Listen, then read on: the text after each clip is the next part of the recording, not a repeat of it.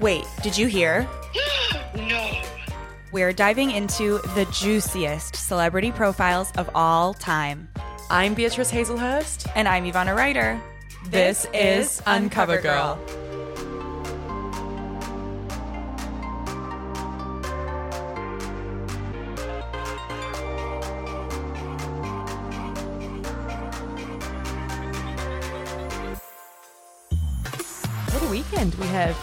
us. Oh my god, I know. You have a wedding, You have New York Fashion Week. but also Les Miserables. Oh my god, and Tiff. TIFF, yeah, Toronto International Film Festival. It's a it's a big weekend for me. Yeah. Huge. A lot of travel. A lot. Here we a are lot of again. tra- yeah, I back know. back to the skies we Back go. in, I know. No, I go Toronto for TIFF, uh, New York for a story, and then San Francisco to meet my parents. Which, not oh my to God. dive straight into it, but truly is my inspiration, I think, or one of them. oh, I I can't wait. I cannot wait to meet them. My parents have never visited me. I've now lived overseas for seven years, and they've never come that entire time. It's a long time. I met them once in Hawaii. Actually, that's not true. When I was 24, I met them in Hawaii. But since then, I mean, they've never landed stateside in the traditional sense of in the the main island. Yeah. And yeah, I just I just have no idea what to think. I just I don't know. I'm a, I'm a little bit nervous. I mean, I feel like you've set everyone up for success. You've your itinerary is impeccable. And I say that as someone that really admires an itinerary. I recently updated the itinerary with every single address, with every Airbnb link for them to peruse at their leisure. Honestly, that's another inspiration for me. That is probably the key inspiration is not only did I do that, but I also did one for myself, which I have never done in my life, Ivana. What do you, wanna mean? see? I would love to see because I- an itinerary for me, and I've told this to many friends, having an itinerary sets you free. It totally sets you free. It sets you free because then it's not, oh, wait, where tonight? Or I'm forgetting in two days. And what time do we need to be? You have it all. It's all there. You can It's just enjoy. in the notes app. Like I know some people use spreadsheets and stuff. I find the notes app the most easy, convenient. But I have got my flights with my flight confirmation Information. code, Oh. So I do not have to look it up. Amazing. I have everything scheduled. Oh, for I the see entire it. I'm seeing next six week. thirty p.m. That's how you know when you get the thirties involved. Oh, yeah. five thirty. This seven thirty. 10:20. Yeah, ten Wrap time. fifteen. Glam. So that's my entire next week, and I've really laid it all out because I just was like, I don't want to get No. to two hours before the flight and be in panic stations. I've just outgrown that era of my life. I just can't do it anymore. I used to travel all around the world for for stories and show up like hungover, dragging a suitcase onto the airplane. Get off and be like, oh my God, we've got like one hour to sleep and then we need to be down for welcome drinks. Like, I just would really never set myself up for success and Yeah. now i'm like i just know i i'm at the age i'm at the stage where there's no excuses i have to be ready i mean i, I have packing cubes that's a huge new leaf yeah. clothes are compressed Oh my god. but you are off and away. off and away to another wedding I know. I'm excited for this one. This will be like a full reunion of college friends. So I'm really looking forward to it. It's also my birthday. I'm It sitting next to a fat stack of donuts here that Beatrice got for me and a pumpkin spice latte and flowers. So it's huge. It's huge. My inspiration is birthday related in that I am feeling very inspired by Virgo season and and the identity of a Virgo and the Virgos all around me. I went and I saw Beyonce, queen of all Virgos, days and the days before her birthday. And I just feel like I, I'm having a real settling in to my identity in that way. you're exuding real back to school vibes i would say I feel them. I feel them and it's such a big way. I'm just embracing all all. Embracing everything. that's That's the motto. Well, I mean, I do have a bone to pick with this wedding in that I really had your outfit all planned. I had you styled. I know. And alas, you will not be wearing what I picked out for you, which is an extravagant beaded dress. floor length beaded gorgeous dress but i will be wearing that to a wedding in october which is in an orange grove and in that way i feel like that like color story the like green and the orange grove i think that'll work great Does that have a dress code? festive formal Okay. And that feels aligned. Festive formal. Oh yeah, that's Yeah, very- isn't that it's perfect? glittery and Yeah. it's floor length. Yep. Okay, good. Okay. Yeah. I'm happy with that. Yeah, I think so. I've told you that I once overdressed for a wedding, and I will never. Can't. the the wedding theme was florals, and I had like a beaded, long, kind of turquoisey dress. Wait, the dress code was just florals? I think it was. fl- I think it was florals. Yeah, there was no formal. It was like floral, like because it was a spring wedding. yeah. And the bride, I'm sure, will be listening, and she has assured me on many occasions that I did It's not fine. overdo it. Yeah, yeah, yeah. But I walked up and I saw sundresses galore. The bride herself was wearing like a very beautiful kind of like boho 70s Fleetwood Mac type beautiful flowing dress. I was in red carpet wear. Let's just say that. A And gown. A gown. And it had like a low back and then a lace up halter neck front. I walked in there and I, I said to Chris, I've got a bad feeling. Like oh, I Oh, no. am entering with a bad feeling. And then I got a lot of, oh my God, you look wow. Oh no. and that's when I knew. you said no. No, and I think there is a real palpable thing here. Well, there's a real etiquette about like outshining the bride in any capacity. Mm-hmm. And usually that's associated with color. Like you're like, I stay away from eggshell and Of course. baby pink. But I'd never felt that with regards to anything else. And in that moment, I was like, holy shit, I've come to this like I'm going to the Met Gala and the vibe is spring florals. That's hard though. I mean, I because to be underdressed is horrifying. That Oh, is like no, a no. disrespect. Yes. Overdressed feels like a slight, and I think that's It the difference. is. But it's also one that's often accidental. It's a fine line to toe. It's a fine line. And it's also because I think, well, me personally, I seize it as such an opportunity to dress up. Like I love Yeah. to dress up. To go full gala gown attire is one of my greatest joys of life. So oh yeah. to lean in is such an exciting opportunity for me. And I really did feel good until I arrived. And that's when I realized I'd gravely misjudged uh, the vibe. The interpretation of floral. Yeah. Yep. Yep. Yep. Yep. Yep. Yep. It was a uh, a sequiny beaded flower pattern, but it was not a Laura Ashley. A linen. Yes. Yeah. Yes. So I got it wrong. That's okay. I have gone with a simple black dress, Mm-hmm. which I I'll show you a picture of. Um as we after we wrap this up. That's another thing. I thought that for a long time, black was taboo. at weddings. Yeah, because it was like funeral attire. Oh my god. No, no, no, no. Oh my god. It is just such a to do that I want to emulate the perfect guest. I know. times. That's an okay, I've gone for the, the black has kind of a a plunging neckline. Hot. So it doesn't give funeral, which would be my fear. Like I feel like a cap sleeve black dress. So this is like a Fleabag season two episode. It is. One. It actually really is. It has a very similar, like low back, low, like an open back, and then kind of a low front. It's giving elegant. It's giving chic. I'm gonna wear it with the strappy wedge, okay. and uh, maybe I'll do a colorful bag to just kind of give it a little something, A little pop. a little pop. Where did you get this dress? I got it at COS.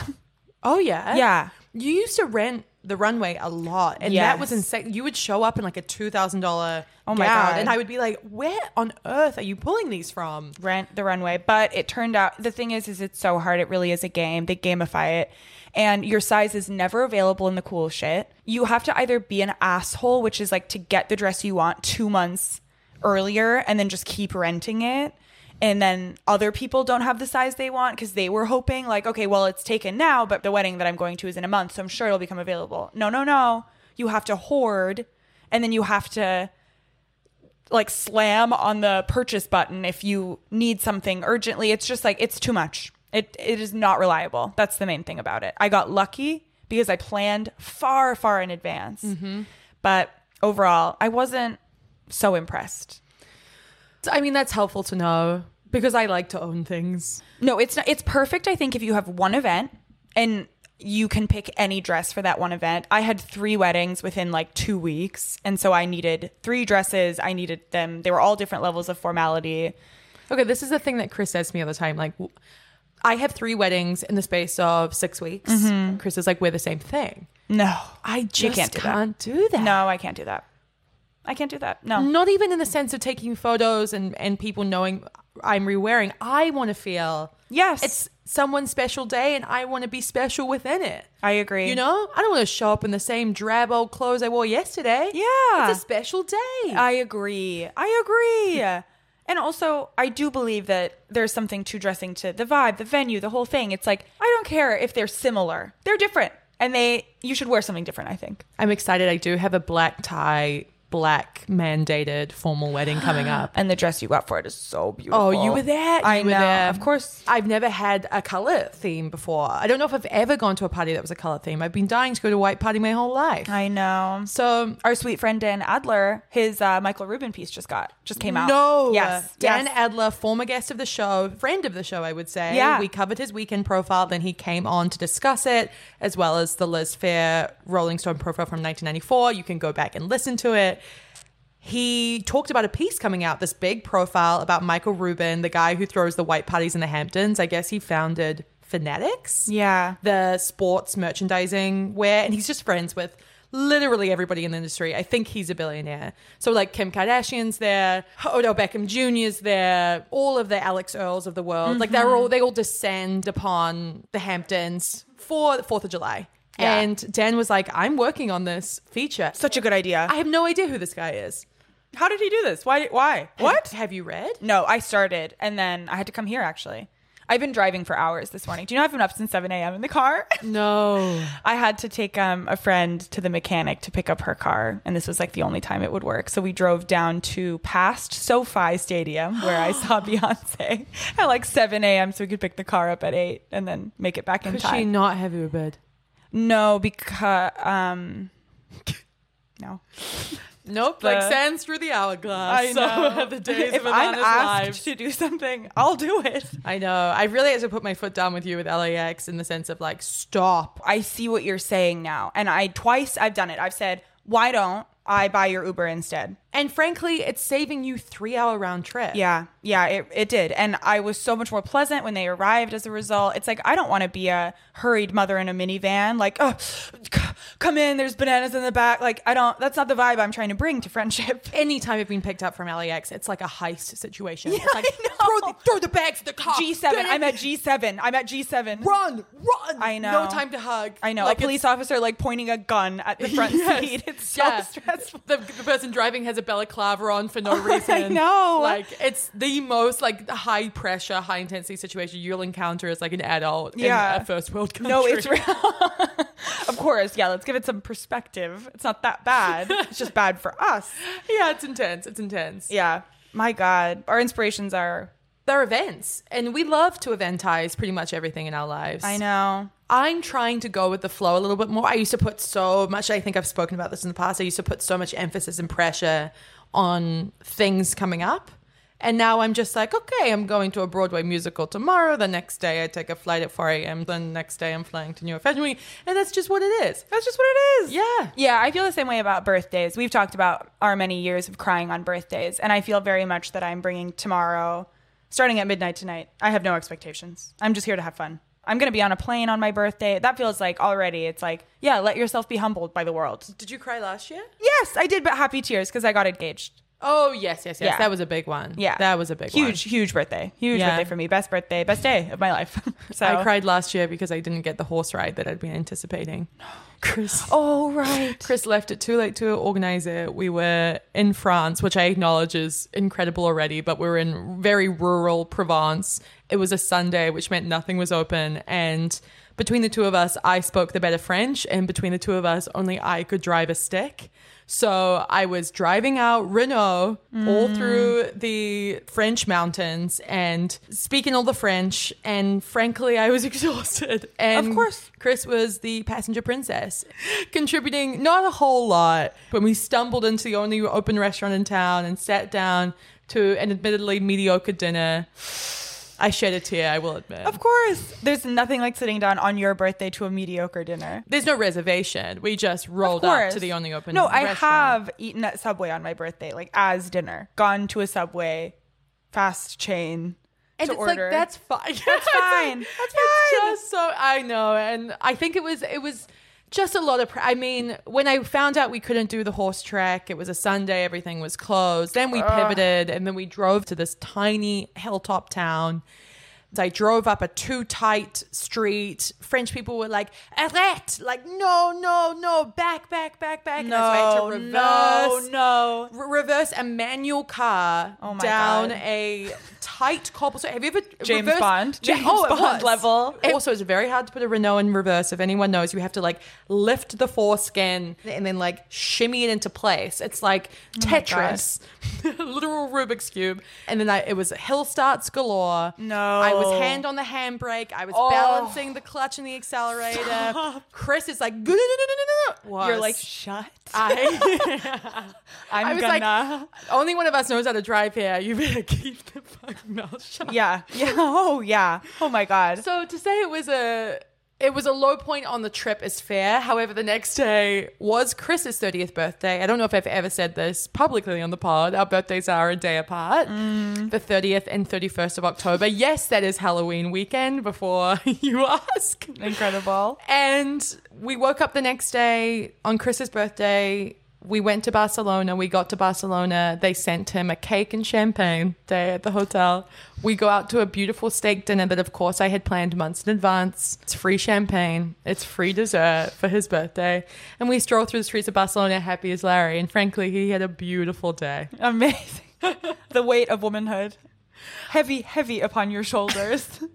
well, This is so funny because I think on the previous episode I always I said always the bridesmaid, never the bride on my birthday, and that is because when it hits midnight, it's like, see ya, Yeah. not you anymore, oh, baby. oh, you? What was your name? Not, no more. no more. The birthday girl has arrived. Yeah. that's Chris. Her name's Chris. oh my god. But I couldn't be happier to be discussing possibly like the birthday girl of Hollywood. I mean, this is A list of A list, a total hunk. I know. And I can't tell you how excited I am to be back in 2018, a year where no one knew what was coming, a year where innocence run amok, a year where A Star is Born came out. Most importantly. Yeah, it's a weird time. Like media was on the decline, but not in full collapse mode. Mm-hmm. I remember, I think that's the year you and I met, and you advised me to move to LA, much like you were. Oh my god. Yeah. Oh. We oh both yeah. quit our jobs. Big year personally. I didn't even think about that. I know. I was just thinking about A Star is Born, which I listened to the soundtrack on my way here to kind of amp me up because, Mm-hmm. of course, we are today getting into Bradley Cooper. And this profile is honestly one of my favorites. It's New York Times and it's Taffy Brodesser Akner, who's like one of my favorite writers. And um, the headline, let me tease kind of the vibe of the profile with the headline alone, which is Bradley Cooper is not really into this profile. In A Star is Born, his directorial debut, Mr. Cooper wrangles with the celebrity industrial complex. So you can imagine how this interview went. Okay, so after reading this, I want to say I find this headline unfair. Yeah, it's definitely for Twitter. It is. This headline was like, For click the this. clicks. Yeah, click this Yes. for sure because there's some tension we're going to tease here immediately. I don't think he deserved this with the way that he navigated this interview. I don't know how I think. I agree. I think headlines are tough because so much of it is to grab people immediately.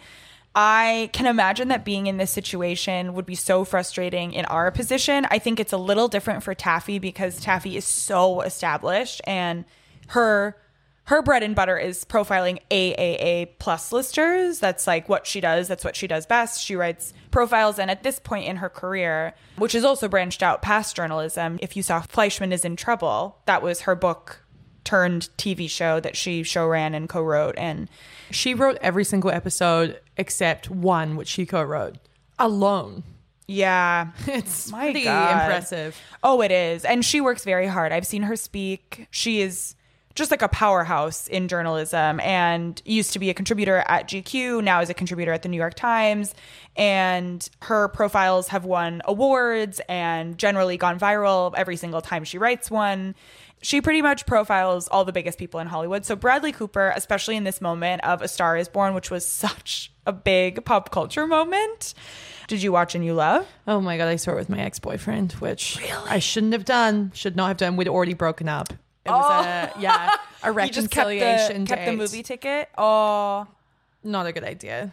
Really opened myself up for a whole lot more trouble after oh that. God, oh God. So it really stays in the memory. of that way. course, of course. Also, Well, because it's a portrait of an incredibly toxic relationship. I've seen the originals as well because it's a remake, a triple remake, and everyone told Bradley Cooper like, I don't think it makes sense to do it again. yeah, so I'd never seen the originals, but the very first one was what in the twenties, the thirties, I th- 30s, I think. very, very early on, like the dawn of talkies cinema. Yeah. Yeah. It's like a tale as old as time.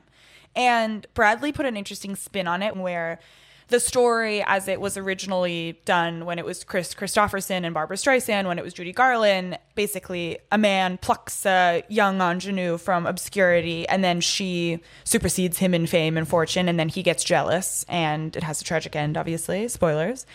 Uh, but this one, it wasn't necessarily that he was jealous. He he thought it was more interesting to make it sort of about how the the world of fame and fortune can Consume you. consume you Like and eat you alive. Yeah, and eat the art artist in the artistry and um, how it's like almost a loss of respect rather than a jealousy for the fame that comes. And um, the whole process of making this movie was very intense. He became a professional musician basically in order to do this, and it was a four year process where he had the material and he was like, I have to do this, I have to do this, I have to do this. And His directorial debut. Yeah. well. Yeah. And it was like clearly so special to him. He took guitar lessons, he took voice, he took piano. Him and Lady Gaga wrote, like co wrote and produced almost all the songs on the soundtrack. So he just like became a musician for this movie basically, as well as a director, as this was his debut. And it was universally beloved. He was like very worried because people were like, if it's a flop, that's really going to suck for you. Yeah, yeah. Because uh, Hollywood took such a chance on him with this, especially the actor to director mm, pipeline Can be rough. can be really rough. Yeah. And it's interesting because we're seeing him do it again now with Maestro, Yes. which I is know. also, I think, a four or five year process. And it's a film in which he becomes a famous conductor. and- yeah Right? leonard bernstein yeah Leonard yeah yeah Bernstein, that's yeah right. yeah yeah and from the reviews i'm seeing he's done well Has he? yeah or carey mulligan i think is a standout i've been seeing that in the reviews which She, she, kills always it every is. time. god i love her but let's let's back up a little bit let me give you kind of where bradley cooper's from um he's a philly boy He is. he you know Eagles eagles way. Mm-hmm. fan um italian irish he went to acting school and sort of had like a pretty traditional track in that way where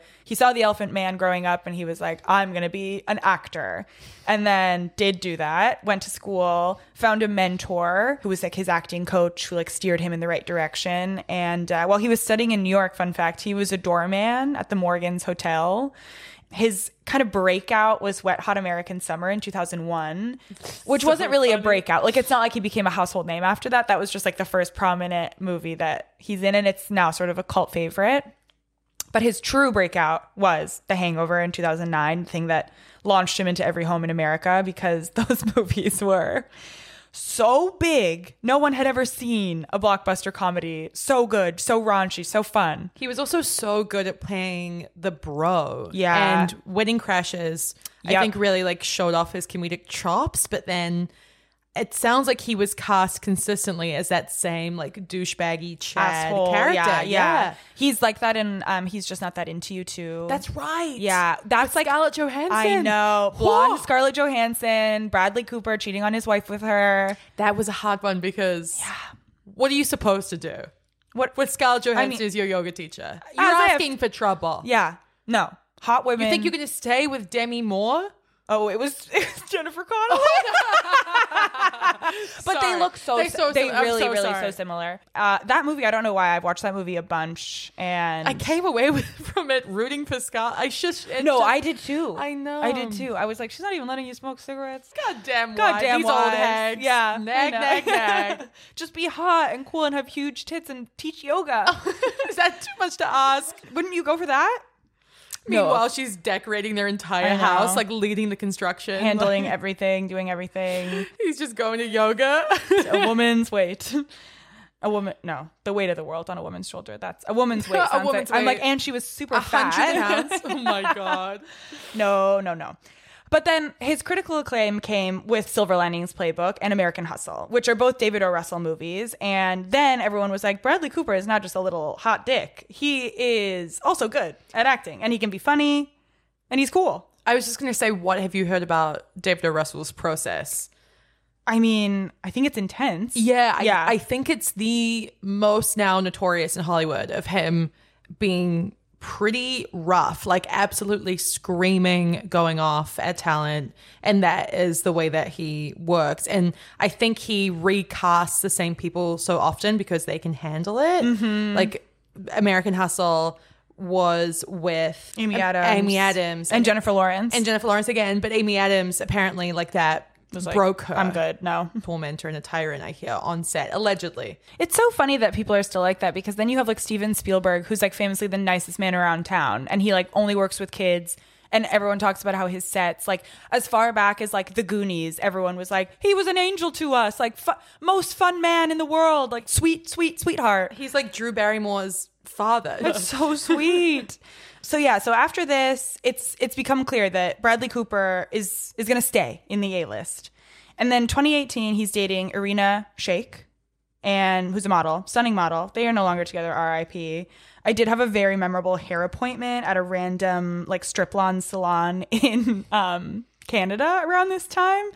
And there was like press happening on the TV in the salon, and it was a Star is Born press. And the woman cutting my hair was like, those two are in love, talking about Lady Gaga and Bradley Cooper. and he was like, she's broken up a marriage. That's a whore that broke up a marriage. And I was like, okay, one, we like, this is like, we know the press tour game. and we is- don't say whore in we don't house. say horror while you're cutting my hair. like this is so it was so funny. It was like such a small town experience that I had. Um but that press tour, which he's on right now for this profile, that's kind of where we catch him, was so iconic. Him and Lady Gaga turned it up for the cameras.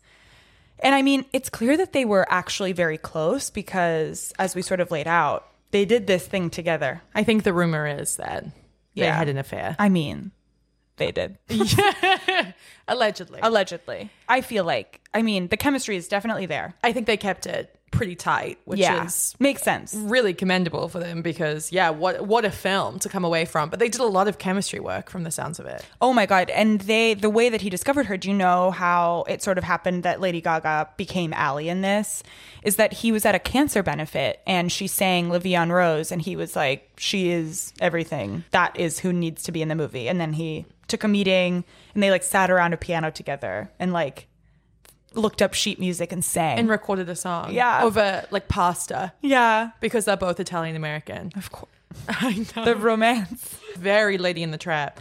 I think the funniest thing, and I didn't know this, was that Ellie was supposed to be played by Beyonce. I know. I learned in this profile. Yeah, and then she got pregnant, and then it didn't work out. And that, I mean, that would have been a different movie. She would have killed it, obviously, like she does everything. I would have loved to have seen that, I must admit. Oh, I know. I mean, have you seen like Dream Girls? Like anytime Beyonce is ever a, a singer in a movie, it's brings me to my niece, and she always is. and thank God for that. That being said, I feel like honestly, 2018 was the year of A Star Is Born. There were some other notable moments, but I really feel like this was one of the biggest things that happened in pop culture. Beyonce also made Coachella history that year, headlining Time's Up at the Golden Globes. But I think that for me, it was a year of A Star Is Born.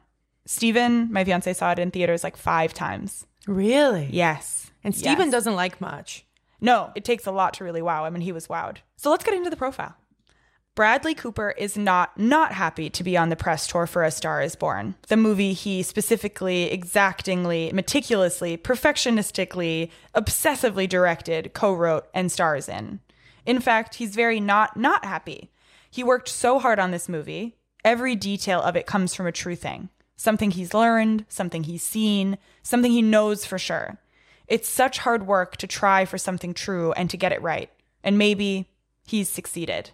So we know from the get go that this is going to be a little different. It's not, uh, we are getting chummy at the Beverly Hills Hotel suite. No, it's eh, yeah, you can tell from the get go. A, it's going to be voicey. Yeah. it's going to be taffy, but there's nothing about his like tousled locks and piercing blue eyes from the outset she is humanizing him straight out the gate. Yeah. And you'll find that this comes out again and again in this profile. But I guess to kind of explain the vibe, it's that Bradley Cooper does not really want to be doing the press. He would really prefer the movie to speak for itself. He is not really interested in getting into the nitty gritty of his life. And he's clearly on this press tour because that's what you do when you have a big movie come out is you go on a press tour and you talk about, you know, how him and Lady Gaga made all the songs and it was electric to work together and Maybe that's why the press tour felt like such a performance. it Because totally it was just an extension of the movie. He wanted like nothing to do with it as Bradley Cooper. He wanted to be Jackson Maine. Jackson Maine. Yeah, totally. And Jackson Maine, as Taffy describes, is an earnest, rootsy, behatted rock star whose wary, substance compromised heart can't bear to see the star making machinery overtake a sincere, poetic message. No, I think he's headlining Stagecoach next year. Jackson Maine. Jackson Maine! He is that type of guy. Of course. He is sort of like leathery in the movie and always wearing kind of rustic clothing. He's smashing pills with his boot heel. It's very, it feels authentic. And he waited for that authenticity because he's had his little hands on this project for a while. But when it was first brought to him or when he first thought about it, he was like, I think I'm too young. Like, I don't think anyone's going to believe I'm a bedraggled rock star right now. He was what, 36? yeah, 36. And now he is, I want to look because if he's 48. Yeah. Oh. Yeah. So, He was. oh, of course, when he took it on, he would have been younger. Oh my God. Yeah, I'm yeah, such yeah. a No, silly goose. no, no, no, of I'm course, such of a silly goose. no, Okay, don't you so worry. he's 48. Okay, interesting. she gives like a, a very funny breakdown of the trailer, which broke the internet, for lack of a better term. People lost their damn minds when the was- trailer came out. it was out. Gaga in her first film role. yeah, which is what we're about to see. I feel like with Kim Kardashian, I feel like Mm-hmm. everyone's talking about the American Horror Story trailer because that same thing. Everyone is like, and the trailer as it premiered, which like let's let's take us back for a moment. Two and a half minutes of such electricity that it immediately became the subject of actual think pieces and social media obsession and maybe a meme or 12. If you haven't watched it, let me see if I can conjure some of it from memory. Sultry, long haired, slightly unwashed Bradley Cooper singing into a mic. Maybe it's hard to let the old ways die. Then walking off the festival stage in his big brown hat and into a car and drinking. More lyrics. Takes a lot to change a man. Hell, it takes a lot to try. Then, tinnitus tones come in like an alarm. Shirtless hearing test. Dave Chappelle. Nightclub. More shirtless hearing test. More Dave Chappelle. Walking into what may be a recovery meeting, following Ally on stage, a conversation about songwriting. She doesn't sing her own song. She thinks she's ugly. He thinks she's beautiful. you know, motorcycle, private jet, tears, Sam Elliott, fa- hands and face, crescendo. I'm off the deep end. Watch as I dive in. you know, punch, sex, blackout. like it's sort of like very intense. Like This is all in print. this is all in print, and she's saying this from memory, which I think is a fun little bit. Um, Actually, the top comment on the trailer, which I think proves this point over and over, is whoever made this trailer should win an award. I've watched it no less than 50 times, each time getting chills. and the trailer has almost 40 million views, oh my god, which is a lot. that's for a trailer. for a trailer. a trailer for a film, like unbelievable. I mean, think about it. You get paid. What do you get paid? What's the what's the YouTube turnaround ratio? It's like I think five thousand dollars for every hundred thousand views. Can I just wow, that? somebody is really somebody's No, they the YouTube influencers are the richest in the world. of course. YouTube pay out per view. oh my god, Can I tell you? yeah. You get eighteen dollars for every a thousand ad views. What? That's not um, bad. I That's feel like. not bad. Wow. Yeah, you. It's quite a lot of money. Okay, everyone, you know what to do. Hit up Emma Make Chamberlain. a YouTube page, and I mean that trailer's worth a rewatch. I highly recommend you do. I will. I actually think I want to go back and watch now. We'll do it. We'll do it when this is over. And then basically all of this brings us to a hotel in the West Village. Taffy writes, a corner booth. Him fingering his aviators on the table in front of us, where he is willing to tell me a lot about his movie, where he's willing to share the same set of facts about its making and he sh- that he shared with many, many, many other reporters. But he's not willing to go much further. He doesn't like my questions about the particular inspiration for certain details in the movie. He doesn't like questions about his personal life and how it might relate to the big, sexy music movie I'd just seen. These were typical interview questions. I wanted to talk about Mr. Cooper's own sobriety and how it was reflected in Jackson's drug and alcohol addiction. I wanted to talk about fatherhood, how Mr. Cooper has both lost his father and become a father in the last few years, since fathers haunt the movie. I want to talk about love, but he wasn't having it. Listen, he said to me. He gets that I'm just doing my job, but he's not going to get personal with me. He has to promote his movie, but beyond that, what would telling me anything truly personal really do? I don't necessarily see the upside of it, you know? I don't. So I'm in two minds about this, which I kind of touched on with you briefly before we started recording. I think there is a real dance always between journalist and subject. Oftentimes, they really don't want to tell you anything. Sometimes you get a rare person who is kind of like one of us. It's like, oh my God, let's get into it. Like, I'm ready to go. Like, let me off the leash. But I do understand not wanting to get that real and not seeing this kind of opportunity and platform that you're being afforded in the New York Times as an excuse to lay out all your trauma from the past 20 years. It does feel, especially with him being a true A-lister, in a similar way to Beyonce, of like, I don't need to do all that. Yeah, thank you so you're much. gonna you're gonna see, the, movie. Yeah, you're gonna see the movie. I don't. I actually don't need to tease like my divorce or my anything in this way to make press. Press Yeah. has already been made. But what's interesting and what is such a different way in in this profile specifically is that if Kim Kardashian or Beyonce are doing the interview and they don't want to get personal, they'll reroute the question. Of they'll have a publicist step in.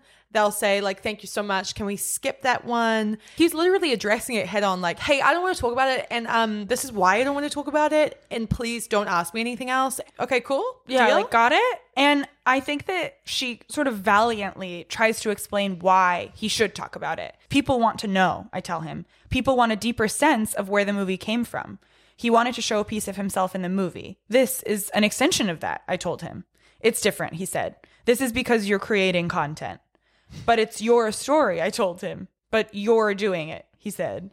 I'm going to write your story, I said. I won't have any control, and it really isn't a collaboration. And she's like, no, no, you will have collaboration because I'm asking you questions that you answer, and that is your input. That's your collaboration. And he's like, sure, but it's still all through your lens. Like you're contextualizing my words, which means that you get to offer the setup and I simply fit in to your narrative. Yeah, you tell the story. I'm a character in that story. Has anyone ever skipped a question with you?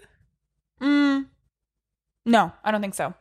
I've had publicists be like, we're going to jump over that one. Yeah. But, but the only person who skipped a question was Addison Rae, actually. And she was What was the question? fresh out of the womb. Like she wasn't Yeah. she wasn't Addison Rae we know today. She was just becoming TikTok famous. It was 2020. Mm-hmm. It was about body shaming. She'd been body shamed a lot online. Yeah. And she was only 19. And I just said kind of like, how do you navigate that? And she said, pass. And I was like, okay, all right, all right. Got it. Yeah, which was really crazy because I'd never had talent pass. And I also think questions like that, which I mean are a little bit meaty, but uh, like ultimately softballs. You can really just be like, you know, I just like turn off my phone and I touch grass and then I'm back. I'm, you know? Yeah, So I it's- set up for you to be like, everyone is beautiful. yeah, but it was clear that she was very new to the game, and I think she'd been media trained in a way that a publicist had been like, and if you if there's anything that you really feel like is too personal, just say we're skipping that. Yeah, totally, totally. And it's interesting because Bradley Cooper, sort of at the get go, was like, we're skipping all of that. Yeah, we're skipping. We're skipping all of that. I will not be telling you about this. And what is so funny is that she comes back with, "Okay, but you can't do this to me. Yeah. You cannot do this to me." And he's like, "No, but I, I am." And and they have a full back and forth debate over how much he should share with her. And this is very interesting to be talking about this profile because it is sort of a profile about profiles. It becomes that. You sort of address the elephant in the room, you break the fourth wall. And while a lot of profiles try to sort of pass themselves off as, oh, we just ran into each other and spent a day in New York together. this is like, no, I tried to write a profile about Bradley Cooper, and Bradley Cooper did not want to participate in the profile. Yeah. It's like to even say the word profile in a profile, everyone's like, oh, Oh yeah, oh my god, what? what? Like it is breaking the fourth wall. Yeah. It is, yeah. She did a little like straight to camera moment and was like, okay, so here's what I'm working with. Yeah, and I think that's interesting because usually the concept of a journalist sitting down with talent is that the reader or the audience member gets to spend a day with them vicariously, right? The journalist is the everyman, and the reader gets to imagine what it would be like to have a double espresso with Bradley Cooper.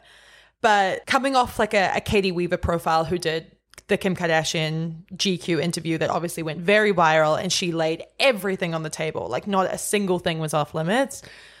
We were trying to think of how these two differ. They're obviously A list of the A list. There's so much there to unpack, and it's like, how much are they willing to share? Whatever. The mm-hmm. difference is obviously that Kim Kardashian's business is being Kim Kardashian, that she has a job, and that is to be vulnerable and transparent. Otherwise, people aren't going to tune into the show next season. And Bradley Cooper plays characters on screen. He doesn't play like Bradley Cooper. But Taffy really comes in it from that perspective of like, I'm a mum in New Jersey. I'm here representing all the mums, all the tabloid readers, everyone who is obsessed with you. And The public. I- the public. And Yeah. I'm asking them the questions that they, I'm asking you the questions that they want to know. And I know that because I am one of them. Yes, and she she's talked about how her presence is disarming often and it's why she's been able to be so successful in these rooms where she's like, "Oh, don't worry about me. I'm just here to learn about you." For sure. And it did not work here. No, and interestingly, Katie is more like a we're friends, we're gals gabbing, like tell me everything you know. Like let's and and that is how she reads when she's conducting an interview. So it's a two it's a very different perspective because Taffy is kind of already breaking the fourth wall. Like she's Yeah. not coming into it under the guise of like we're best friends and let's let's catch up. It's like I have a job to do and we are both here with separate roles and we have to show up and fulfill that contract to create something in this moment. Completely. And Taffy's also not afraid to push. Um when I So fucking scary. Yeah, when I, I would never do it. oh, I know. When I saw her speak, she talks about how she never accepts the first offer when it comes to, okay, you can profile Gwyneth Paltrow, which is another incredible, incredible profile we will do at some point. You can profile her, but all we can do is lunch. You guys can have lunch together, and that's like access wise. And Taffy's like every single time, no matter what, I'm like, can I come back to your house with you after lunch? And it's usually this moment where the publicist is too far to step in. And Gwyneth was like, yeah, sure. And then she came back. She ended up having dinner with her. And like all of the color and texture of the profile comes from that like pushing of like, well, I know that you've said this is off limits, but I'm going to, you know, I'm going to try. I'm going to try my best. And then beauty comes from that. So it's really a lesson in process too, in that way. Yeah, and I think Sam Leach, one of our other interviewees, talked about Allison P. Davis, another famous writer who did the Meghan Markle profile. Allison is one to be like, Can I come in the car with you after we leave this like establishment? I don't know why. I think I have so much deference for publicists and I feel already on the back foot coming to this interview. Like, I don't, I've never felt in a real position of power as a journalist in the way that I think a Taffy does. Totally. Like, she's kind of like impress me, like dance for me. Whereas I'm kind of like, I'm so sorry you have to do this. Isn't press the worst? Okay, let's get into it. Yeah. I never ever push. If anything, it's for like an extra 15 minutes on the call, you know? Yeah. And and I think that's why I'm really seeing both sides because for so much of my career I've had to make something out of nothing. Like I've had to weave together a patchwork quilt from scraps of fabric in terms of mm-hmm. what the interview has turned out to be. And I'm kind of like, isn't that the job to be given literally nothing and try and turn it around into a, a cohesive story? I think it is a part of the job. I think also it's a special circumstance when you're interviewing a A-list star about a huge movie that's coming out in the paper For of pre- record. for a prestigious outlet. yeah, it's like okay, in that case to be given nothing, you really are like okay, Totally. so this is this actually has weight to it. This is weighty. People will read this because this is a huge cultural moment and you're the man responsible. Like you need to give me something. And he does a little bit at times, but basically what she gets from him, which like this whole everything I've read thus far reads almost as a preface. And then we get into the part that feels like a traditional profile where she like gets into like he grew up loved in Philadelphia in a house full of music. Tom Waits and Bob Seger and Billy Joel.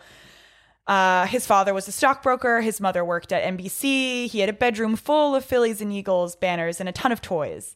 It's like, okay, this is like normally how the profile would start. And everything that comes before this prefaces that this is all I could get. Yeah.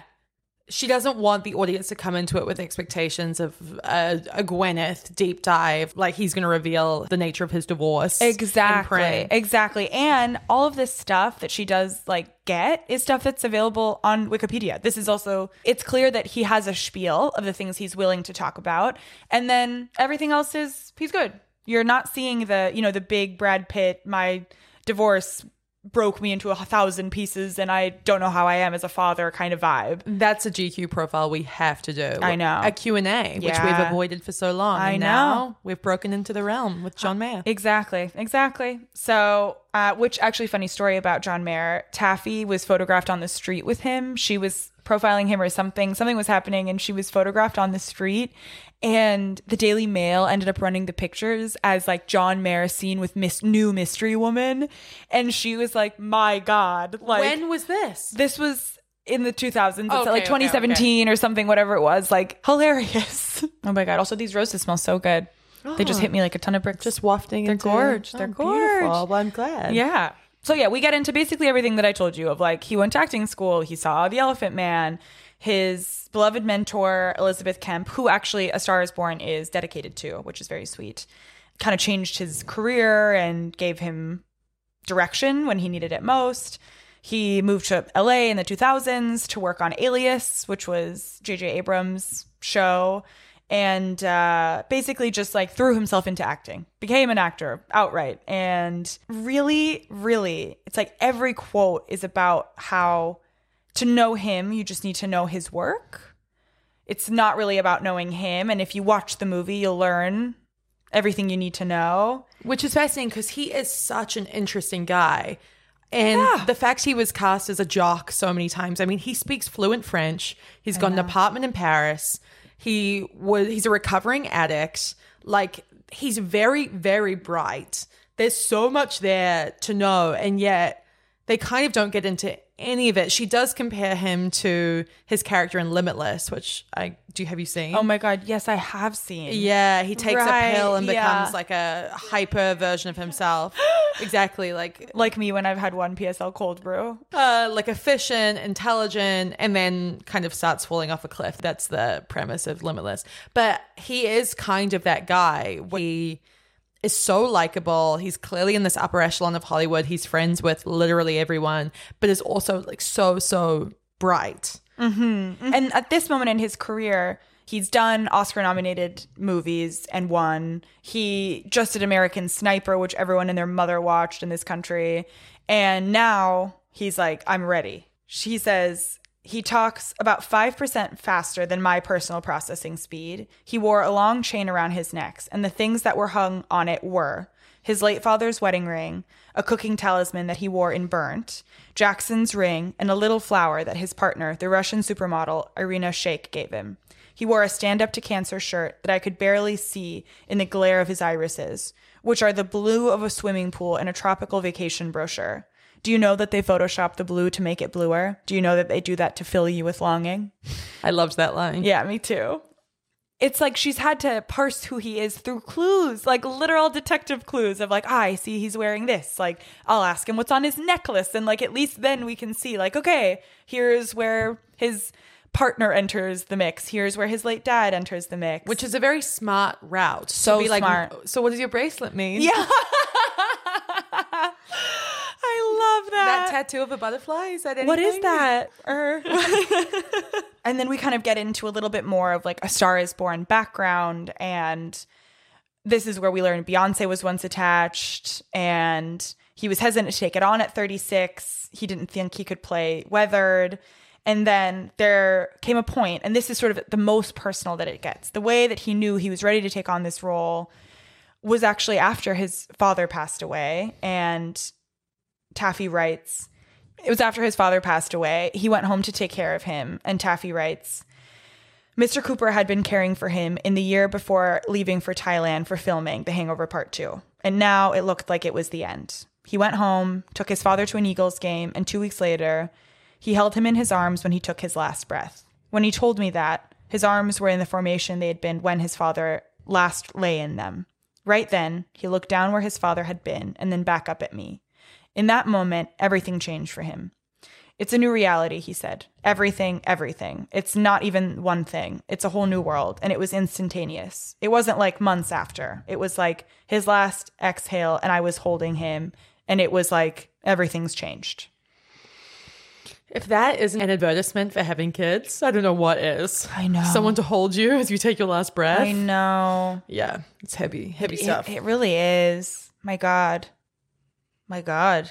And and at this at that point, like a huge personal moment, which like to his credit, that was a very personal moment he just described. I know. That's very, I'm very like, what is- intimate. what's she talking about?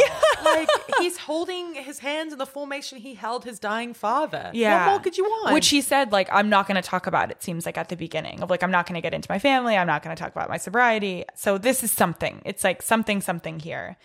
And he signed on to do The Elephant Man on Broadway after that. And in 2015, he finally felt ready to take on Jackson Maine. He looked in the mirror and saw it. Honestly, he said, I could see it on my face. I just felt it. So he pitched A Star is Born. He found Lady Gaga performing La Vie en Rose at a cancer institute. He said she was plutonium. She would be the thing that his movie had that no other movie had. And this is when we kind of describe their first meeting, this like beautiful moment in Malibu that they shared together, and how close they got. They spent months preparing, Taffy writes, and building their relationship, building heat and connection together. When I spoke on the phone with Lady Gaga, she referred to a scene in which Jackson and Ally get into a fight while she's taking a bath. He's drunk and calls her ugly, a soft spot for her character, and as anyone who's followed Gaga's career knows, herself. The moment isn't in the script, and her devastation is real. We left a space for there to be both love and hurt at the same time, she told me. I have chills. I have chills. you're improving a scene and someo's like, You're ugly. You're ugly also. The way the director's just like, keep that in there. That feels real. He's the director. yeah. He's the director. He's the director. So yeah, he would say keep that. And of course that's the take that made it into the final shot. Oh my god. Uh, yeah, he loved it, I'm sure. And her shock was clear, and you should watch that scene again because the devastation plays all over her face. Well, they say also it's like the, what is it, drunk thoughts are. Drunk mind speaks sober thoughts. But this is scarier because it's like, are you improving honesty or just cruelty? I don't know. I don't know. Oh, it's just so hard on the soul to It is hear ugly. I know. Like they never switched off. If you watch their Oscars performance as well, it was Jackson Maine and Ally up there. Yeah, They, they absolutely. There's no wink to the audience. No, they're like we're in character. Yeah, it wasn't just a rendition. It was like it No. wasn't Lady Gaga and Bradley Cooper performing the songs they'd written for A Star Is Born. It was a weird live action take on the movie. That's exactly what it was. It was, it was a Stars Born on Ice. it was, and I mean, authenticity keeps coming up in this profile because it's why he cast Lady Gaga. It's why he does everything he does. He wanted this movie to be authentic, an authentic portrayal of him and his life, which is why he actually learned how to play guitar. He learned how to sing. He did all of these things, basically became a musician, played Glastonbury, played stagecoach, played shows at the Greek in LA. All of those things are real. It was real and authentic. And he wanted it to feel like life in some way and like his life. But he's made this movie about a man, a man struggling with substance use, a man struggling in general. And when Taffy has the gall to ask him, Oh, maybe can you tell me more about your personal struggle? You know, was he inspired by any specific relationship? Was he thinking anything specific in that final devastating scene? And she writes, These are the questions that annoy him. Do I really want to know about his love life? Do I really want to know what specific things he was thinking in that scene? Do I really want to know about his sobriety and the events that led to it? Uh, yes, I said. I suggested that people like to know the artist behind the art. My job hinges on this notion. He thinks that's silly and hard to refute that because what does one say? There's some real naivete there from him to think that he's not going to be able to walk into an interview with a journalist who, if he'd done his research, and we don't know if he had, is famous for these type of like gut wrenching, like extract the truth by any means necessary type pieces. So it's this weird thing where she's like, I have to do this story. I'm famous for coming back with a good story. Her quote is coming back with a good story is my thing. She actively says, I was dismayed. And he can see she was dismayed, which is crazy because also dropping the veil to that degree with a subject in the sense of being like, oh, God darn it, can't you just give me anything instead of just you know? I know we would be like well thank you so much for your time. This was amazing. I, I, had the best time. I know. So to actively appear disappointed is such a choice vaguely manipulative no matter how genuine she may have been because then he really does say like people ask me questions all the time but like how much can you really know about me by spending this couple hours together like at the end of the day, it would take days or weeks spent to know me and then distill me for like public consumption, right? Which is true. And he sort of points out that there is no one to one correlation of events in his life and events in the movie. There's no one to one correlation of emotions either. In the parts that are specific, like that's for him to know which ones are, which ones aren't, which ones are pulled from his real life, which ones are completely made up. Okay, I feel the same way about not to divert, but just a little bit. Uh like and I think we've talked about this before maybe, but like Ozempic. Your face was just like, say, what are you doing? Where are you going? Like, how much transparency do stars owe us? And I think this kind of comes back to the same notion, but it's like, inner work. it's mm-hmm. like, how much work did you get done to deliver this masterpiece? Like he's unwilling to show her like his stitches. He won't. Wow, what a deep little metaphor. True. You know, he's he's unwilling to like put out in the open how the sausage was actually made to get this like Oscar-winning film that he created, which is so much more normal. I'm realizing in the world of fiction, like fiction authors obviously pull from real life, and it is always a question with a buzzy novel, you know, where did the inspiration come from? Is any of this based on your real life? And Our fiction question to each other every week. exactly. What is this inspired by? What yeah. are you inspired by? But for fiction authors that are often not celebrities in their own right, nobody's pushing that hard and nobody believes that they have access. Fiction writers in general are like, I'm not going to answer that at all. You will not know what parts of this is real, what parts are me, what parts are not me. In fact, it's insulting that you think any of this is me, even I, though some of it is. I think that Stephenie Meyer could have really benefited from a little bit of push and pull and psychological yeah. discovery when it comes to the masochist, sadist concept of, of Bella course. and Edward.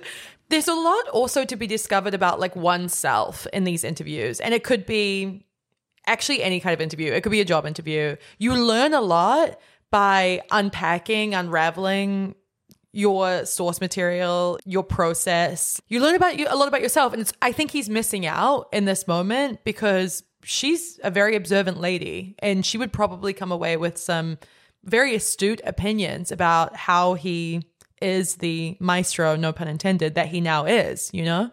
Absolutely. And her tactic for getting around this is actually to listen to him and what he told her literally, which is watch the movie. That's yeah. that's how you'll get to know me. And if you have any questions about the movie, here's my number and call me anytime to ask me questions about the movie. So she does. And this is what she comes away with. A Star is Born is a portrait of self-destruction. It's a story of love between two superstars and the codependence that festers between them. It's about being cruel to people you love. It's about the lure of the drunken haze. Jackson is the agent of his own ruin. I saw the movie again and then I reread my transcript, and this time I understood. This movie is about all the things above, but mostly it's about the way that commerce interferes with art. How people who aren't artists pretend to know what art is, and how an artist has to protect himself from what the machine asks of him. Meaning that, in its own way, it's also about this profile.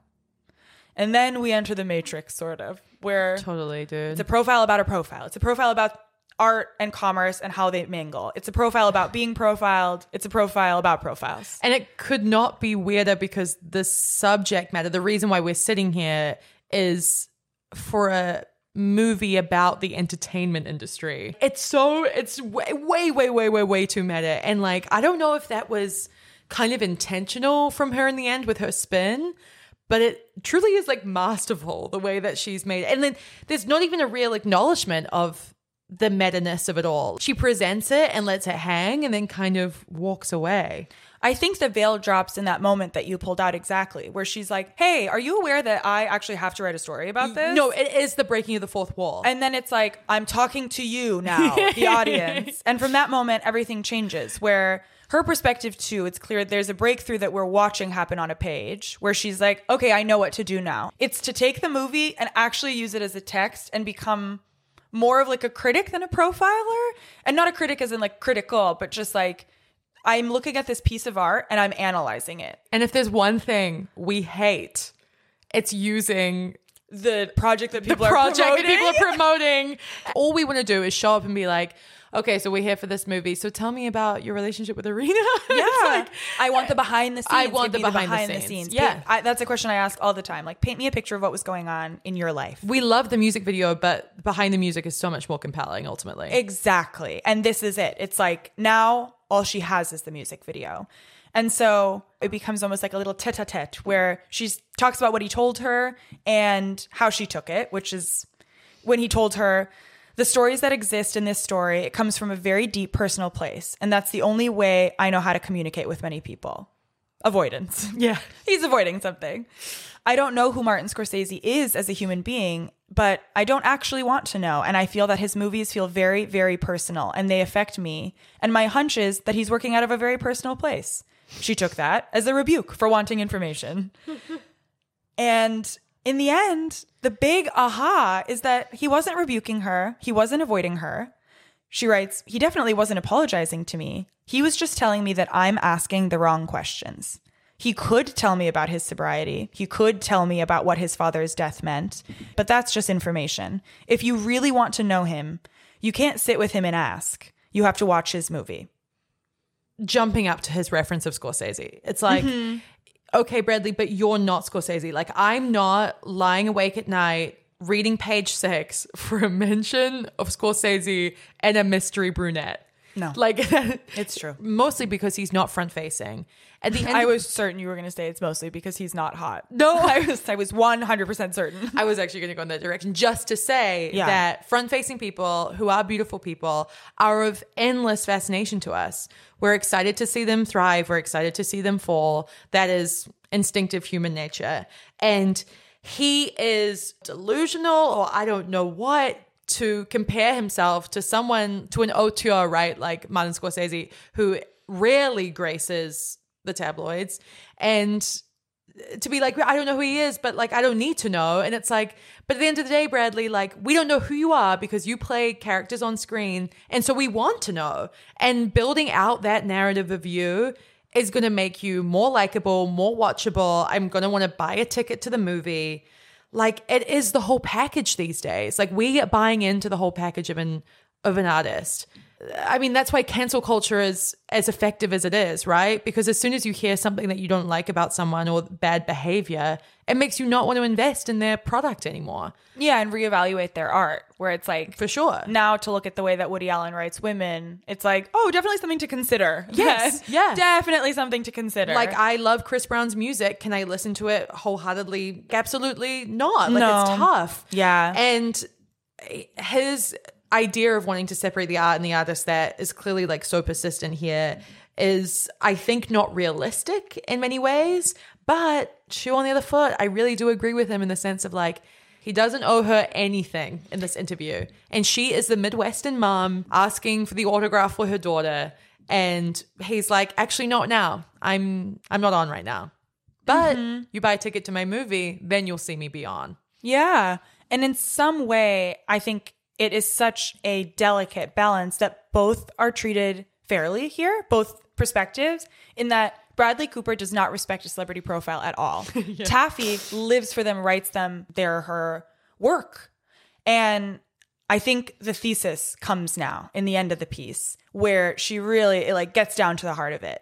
She writes, Though it is consistently pronounced dead, the celebrity profile, when done well, is a real tool for understanding ourselves and the world we occupy. It accomplishes exactly what it was that Mr. Cooper set out to do with the movie. Some people are forthcoming, some aren't. Look carefully, though. The people who aren't telling their own particular story with their reticence. Like I said, coming back with the story is our thing. Interestingly, and like obviously this doesn't translate Yeah. uh, audibly. What is the word? Via audio. Via, sure, yeah, yeah, we'll go with that. Via audio, but she's actually hyperlinked everything. She's hyperlinked when done well. She's hyperlinked the world we occupy. Every every sentence of what you just said with some of the greatest celebrity profiles of all time. Some that we've done here. Yeah, among them we have covered the Justin Bieber, GQ, Caity Weaver profile, the Britney Spears, Vanessa Grigoriadis, right around profile for Rolling Stone she is saying that these incredible standalone pieces of art, which are entirely focused on one human being, like laser in on one person, helps us understand humanity as a whole. yeah. And what else can you contribute more than that? It's meaningful work. And people are drawn to celebrity profiles. Us writing our diaries, yeah. like, it's meaningful, It's meaningful work. work. It's meaningful work. It's meaningful work. It matters. It matters. It matters. And she says that people read these stories, celebrity profiles, for the same reason that they go to the movies, because they're curious about how a person shows up in a performance or a script or a shot. They read them so that they can find themselves in somebody else's story and feel a little less lonely in the world. I'm thinking of so many that we've read where the person has inspired us deeply. Their Yeah. story of where they came from, how they made it. It's something that even though you and I are not trying to be actors, we can still look and say, wow, there's so much determination, there's so much grit, there's something interesting, there's humor. There's something about this person that that draws me in and I'm and I've learned something from this. Yeah, and I don't think everyone can do it. No. And it's remarkable to read about the people who can because it is like a vicious, violent existence. I feel like you never have a moment's rest. And like it's so interesting to hear about the people who've weathered the storm and are still able to be vulnerable enough in a public forum to storytell. She talks about the fact that his vulnerability is his choice, much like Jackson Maine's vulnerability, when and where and the context in which he feels most comfortable being vulnerable comes down to what he decides. Yeah. And that was symbolized with Jackson Maine one with his hat coming on the second he left the stage. He was like, I dropped the guard for you guys and now as soon as I walk off, I am back to being the impenetrable rock star. And Bradley Cooper does the same. He answers her questions. He continues the press tour. He attends the premiere. At this point, his hat is back on mm-hmm. and he's on his way. The guard is back up. The veil has been lifted The again. yeah, the veil has been reinstalled. It's pretty beautiful work, man. It is. It's It really is. beautiful work. and it makes you think. and it's it's not as obvious as some of her other work. I mean, some of her profiles are so incredibly famous because they were so meaty. She just got the most incredible pullouts and I loved the introspection of this mm-hmm. where she was like, "Okay, what am I here for? What are you here for? What does our contract lay out for us?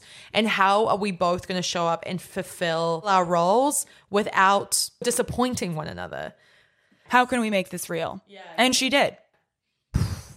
So good. It's interesting. is. This follows like another New York Times profile on Bradley Cooper that was very like tousled hair, emerald green eyes. He pulls off his motorcycle helmet and what a well built man. Yeah. thing.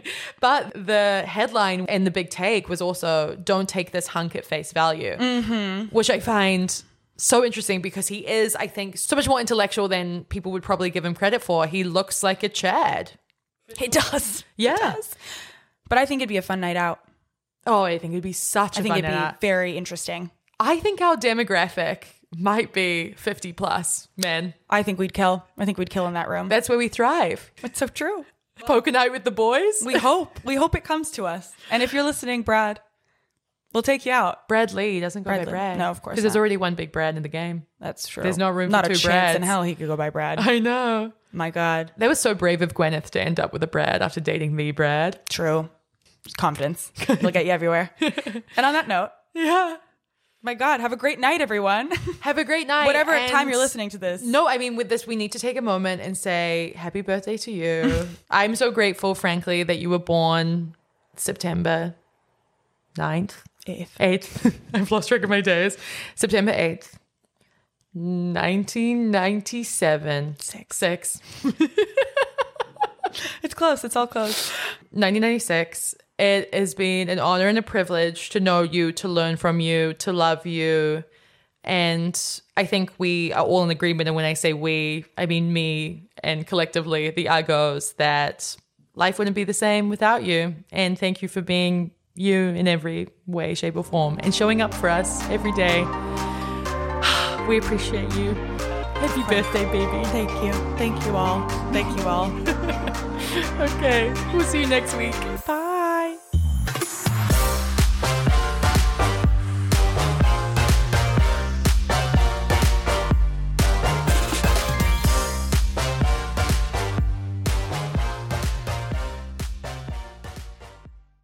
This is the story of the one.